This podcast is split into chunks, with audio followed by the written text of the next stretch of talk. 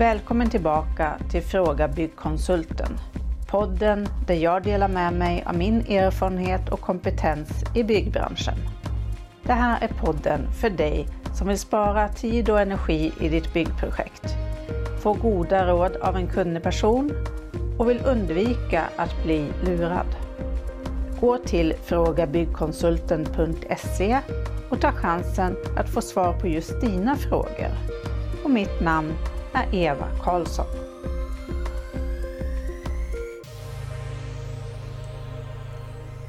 Bygglovsprocessen börjar med en idé. Du har tänkt att bygga nytt eller bygga om ditt hus.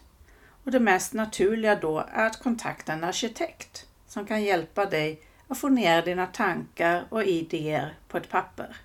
Arkitekten ska också kunna hjälpa dig att uppfylla kraven i detaljplanen och bygglagstiftningen BBR.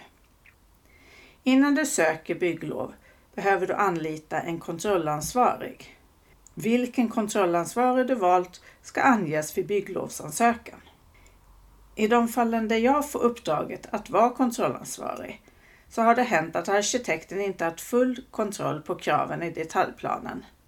Det leder till att kommunen skickar ut ett föreläggande om justering av handlingarna och det blir en fördröjning av processen. Det mest optimala är om din KA kan få gå igenom bygglovsansökan innan den skickas till kommunen. För då kan man få ett par extra ögon så att man kan undvika enkla misstag.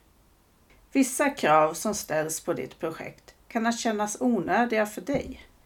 Men dessa krav finns där för att du ska kunna använda huset även om du får en funktionsnedsättning framöver, för de som ska bo länge i huset och för de som ska bo i huset efter dig.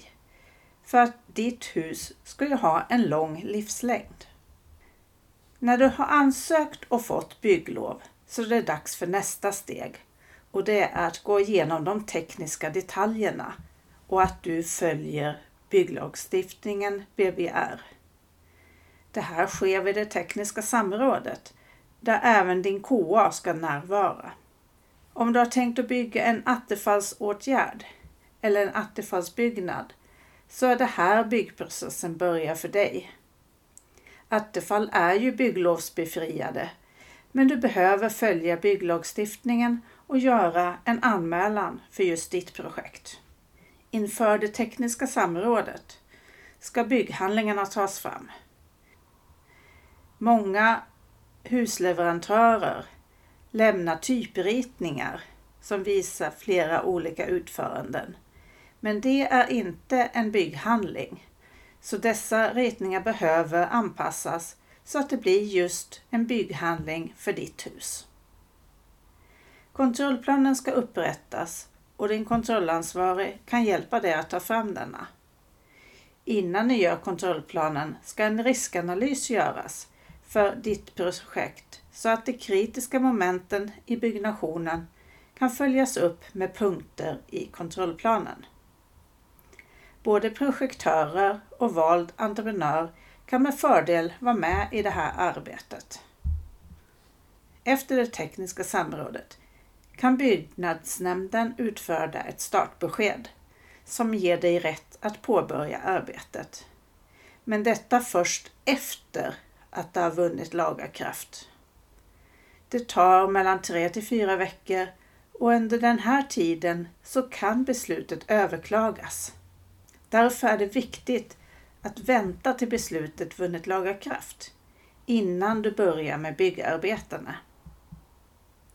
Om du vill veta mer detalj om detta som jag har pratat om i det här avsnittet så kan du lyssna på avsnitten från säsong 1 där jag i avsnitt 2 går igenom bygglovet.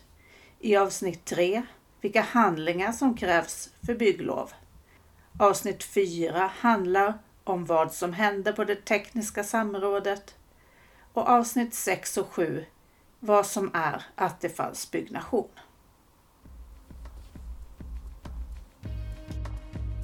Tyckte du om det du har hört? Tryck tumme upp och skriv en kommentar. Och dela gärna till dina vänner så att fler får ta del av min kunskap. Om du vill ha svar på en fråga, stor som liten, så gå till frågabyggkonsulten.se. Du är aldrig ensam om att fundera på något. Vi hörs snart igen och mitt namn är Eva Karlsson.